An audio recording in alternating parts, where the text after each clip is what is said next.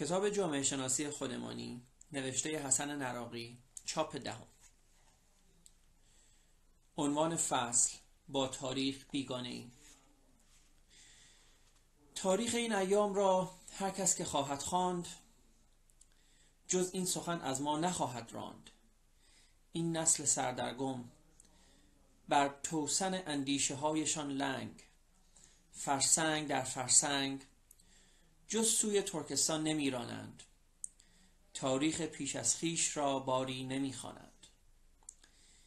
شعری از عین شجاعپور. با تاریخ بیگانه ایم. یکی از دردهای مملکت این است که حتی تحصیل کرده هایمان خیلی با تاریخ میانه خوبی ندارند. اگر یادتان باشد در دوره های دبیرستان نه تاریخ و نه معلم تاریخ معمولا جدی گرفته نمی شدند. مسخره تر از این نمی شود که یک نفر به اصطلاح مدعی یک نفر تحصیل کرده نداند از دو یا سه نسل قبلش پدرش کیست. یادش بخیر در زنگی آباد کرمان شبی میهمان مرد دانای بیادعایی بودم به اسم آقای اسدالله زنگی آبادی. می گفت آمار بگیرید از این جمعیتی که در این مملکت هستند. من نمی‌گویم از روستایی ها بی ها از بی ادعاها از همین طبقه مدعی و تحصیل کرده از استادهای دانشگاه که قاعدتا باید علمدار فرهنگ این جامعه باشند. تا معلمش، مهندسش، دبیرش یک آمار سرانگشتی بگیرید و ببینید چه درصدی از همین خانواده های دستچین به اصطلاح شجر نامه دارند. این را کم نگیرید فاجعه است.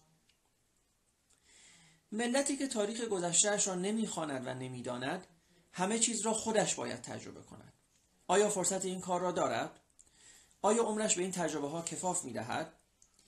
ببینید آمریکایی دویست و چند ساله وقتی از تاریخش صحبت می کند با چه احترام و وقاری از آن سخن می گوید. ببینید در مدارس عالیشان درس تاریخ از چه وزنی برخوردار است و ها مدارس اروپایی از این دردناکتر نمی شود که تجربه ای را به قیمت گذاف به دست می ولی آن را نگه نمی داریم. یک نسل دو نسل می گذرد همه یادمان می رود. و آن وقت دوباره روز از نو روزی از نو. آیا به نظر شما حق با میزبان من نبود؟ در یکی از سفرهای خارجی هم آشنایی خود تبعید و طبیعتا ضد نظام با حرارت می گفت اینها باید بروند. گفتم بعد. گفت هرچه می‌خواهد بشود از این بدتر نخواهد شد. گفتم مطمئنی؟ تنها توصیه‌ای که به این بزرگوار کردم این بود که تاریخ بخواند. گفتم یادت نرود. همیشه برخلاف گفته تو از هر چیزی حتی بدترش هم وجود دارد.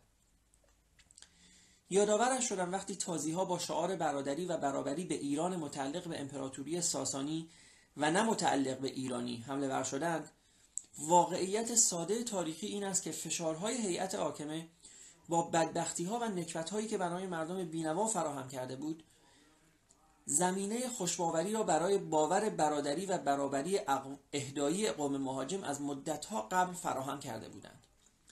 و همین طور شد که تا آمد تفرعون و نجات پرستی و برتری جویی اموی را احساس کند کارش از کار گذشته بود و چاره جز تمکین نداشت. آن وقت مجبور شد حدود 250 سال دست و پا بزند تا بالاخره بتواند راههایی برای رهایی بیابد.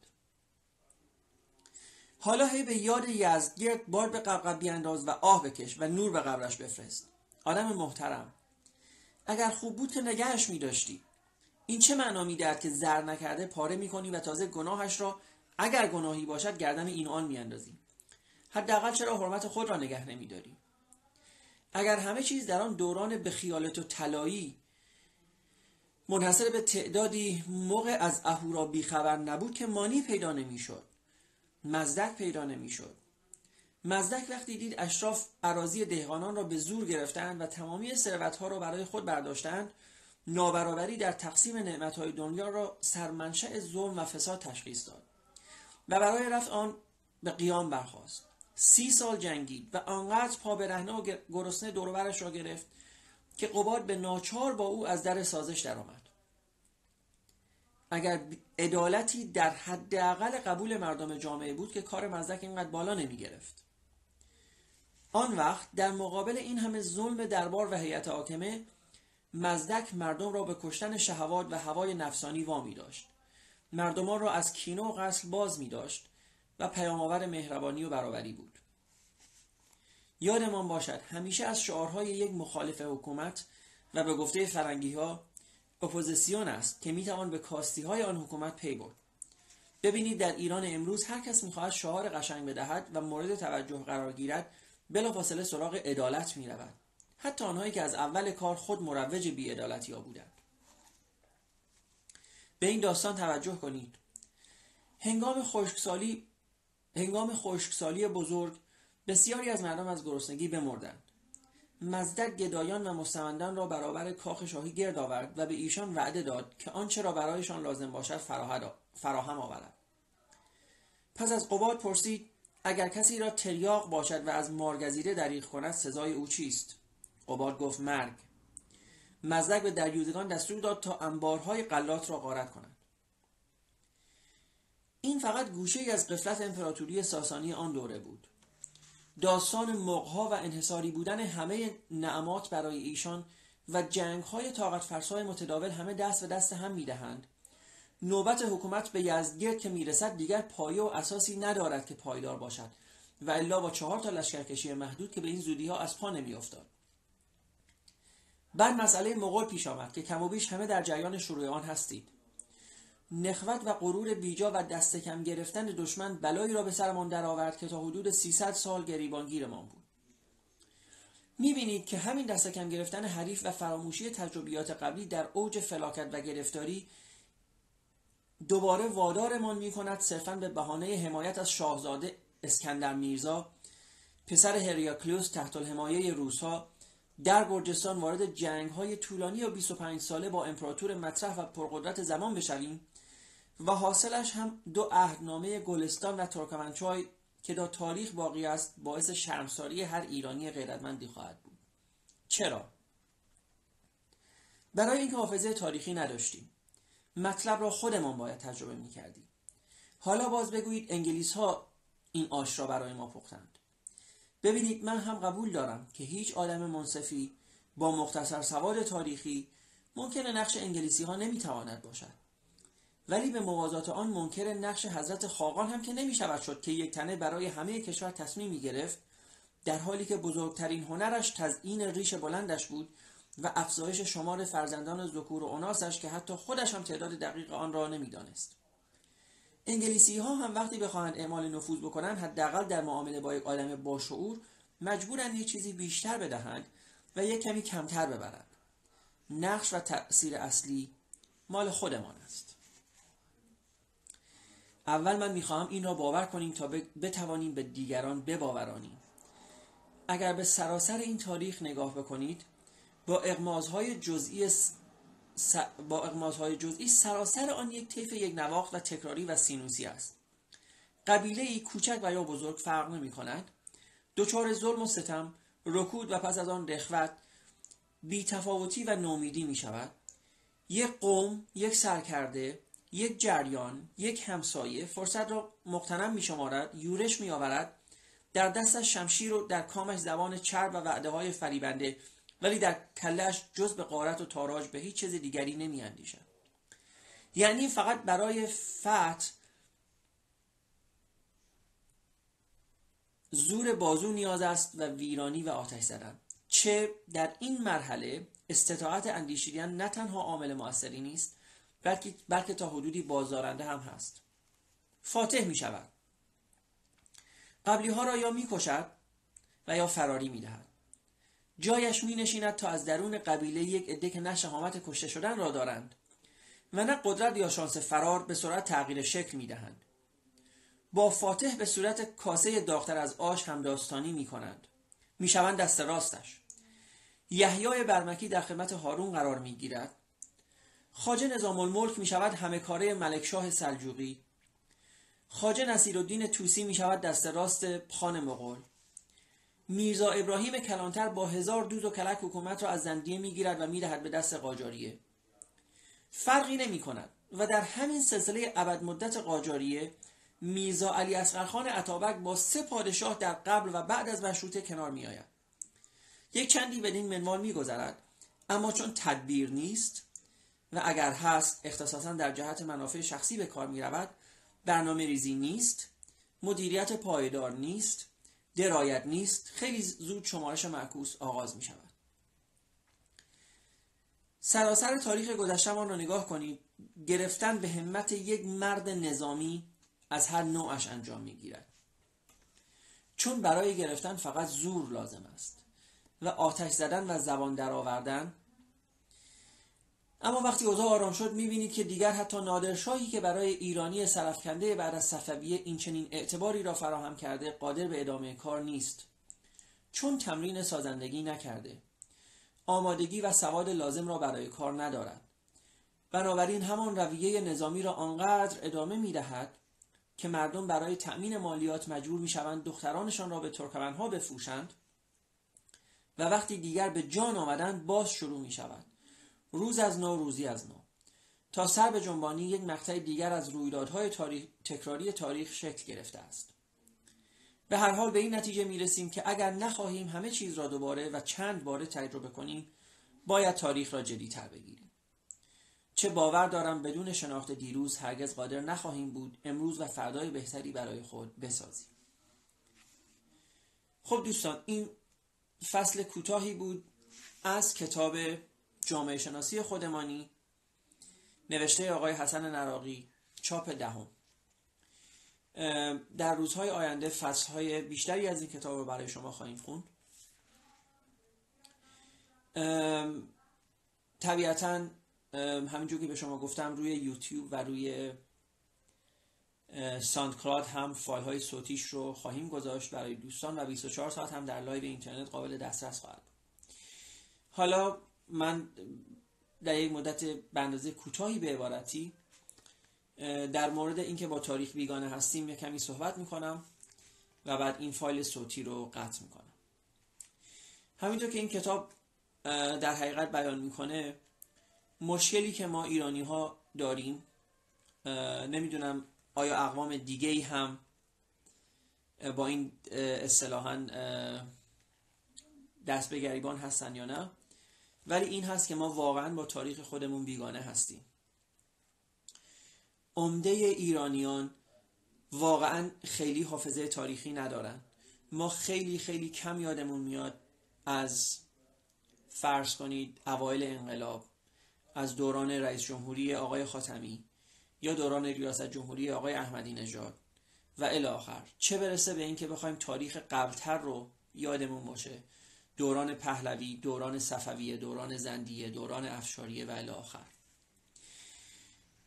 مشکلی که وجود داره و جمله تاریخی هست که در حقیقت میگه اگر کسانی که تاریخ رو نمی‌خوانند محکوم به تکرار آن هستند به شکلی واقعا همینطور هست. ناآشنایی ما به طور کلی ما مردم ایرانی با تاریخ باعث میشه که ما تاریخ رو بارها و بارها تکرار بکنیم. و به عنوان نمونه استبداد ظلم و استعمار.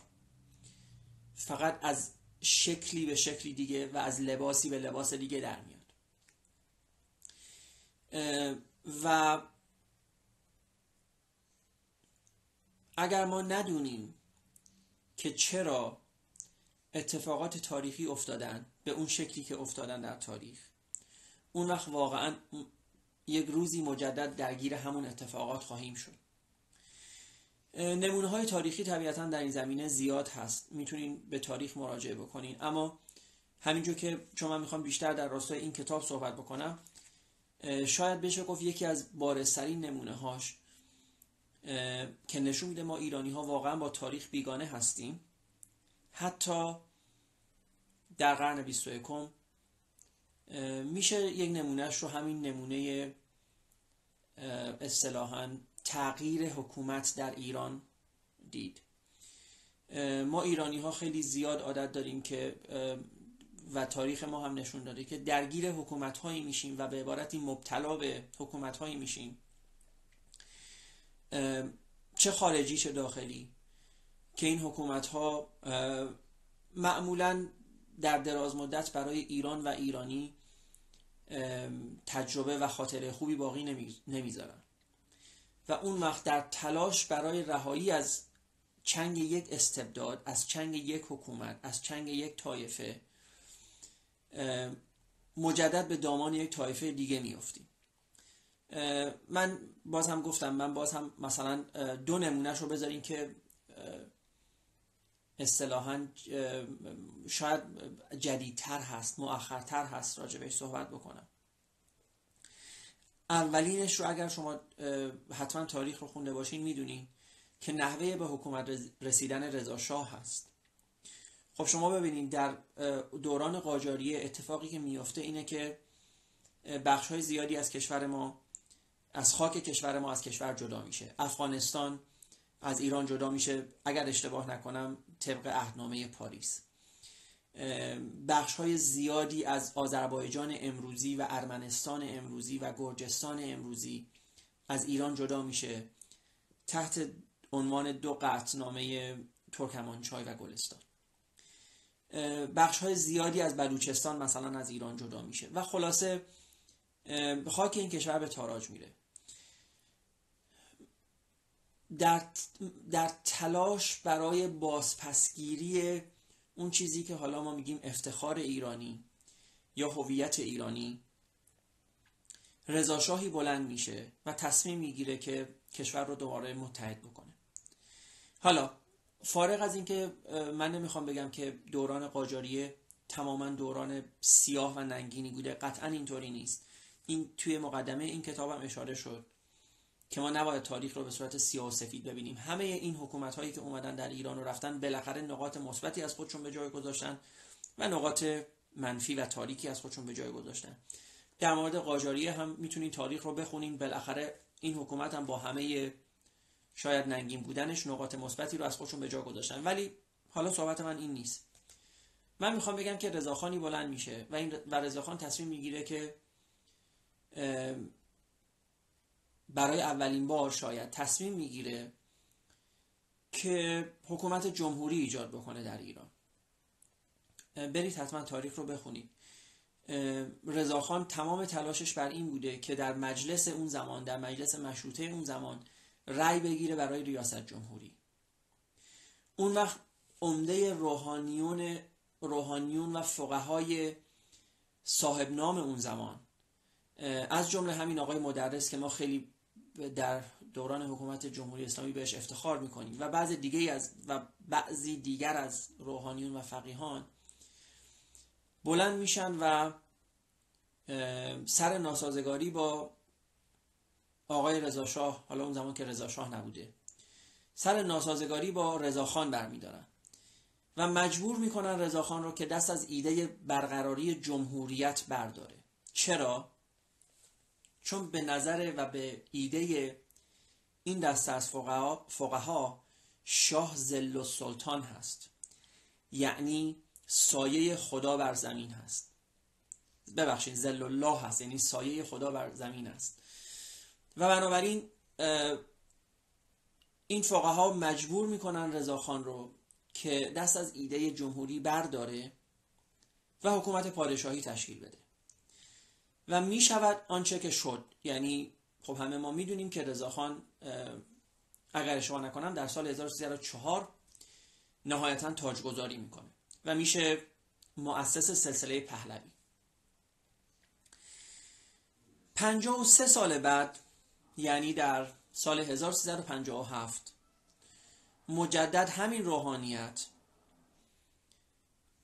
میاد و حکومت پهلوی رو اصطلاحا ساقط می‌کنه. و خودش یک حکومت جمهوری رو بنا, بنا می‌گذاره. مسئله که اینجا هست که حالا طبیعتا من نمی‌خوام دیگه راجع به 40 سال جمهوری اسلامی صحبت بکنم عمر عمده شماها قد میده و خب اکثرا دارین توی همین حکومت طبیعتا زندگی می‌کنید و از جزئیاتش آگاه هستید ولی اون چیزی که من می‌خوام به شما بگم اینه که دقت بکنید که حافظه تاریخی ما چقدر ضعیف هست. از سال 1299 اگر اشتباه نکنم که رضا شاه حرکت می‌کنه برای برقراری جمهوری. تا سه چهار سال بعدش که رضا شاه اجبارا تاج سلطنت رو بر سرش می‌ذاره. تا سال 57 که روحانیت همین سلسله پهلوی رو که خودش اصرار کرده بوده سلسله پادشاهی باشه و نه جمهوری ساقط می‌کنه شاید دو نسل شاید بشه گفت سه نسل بیشتر نگذشته.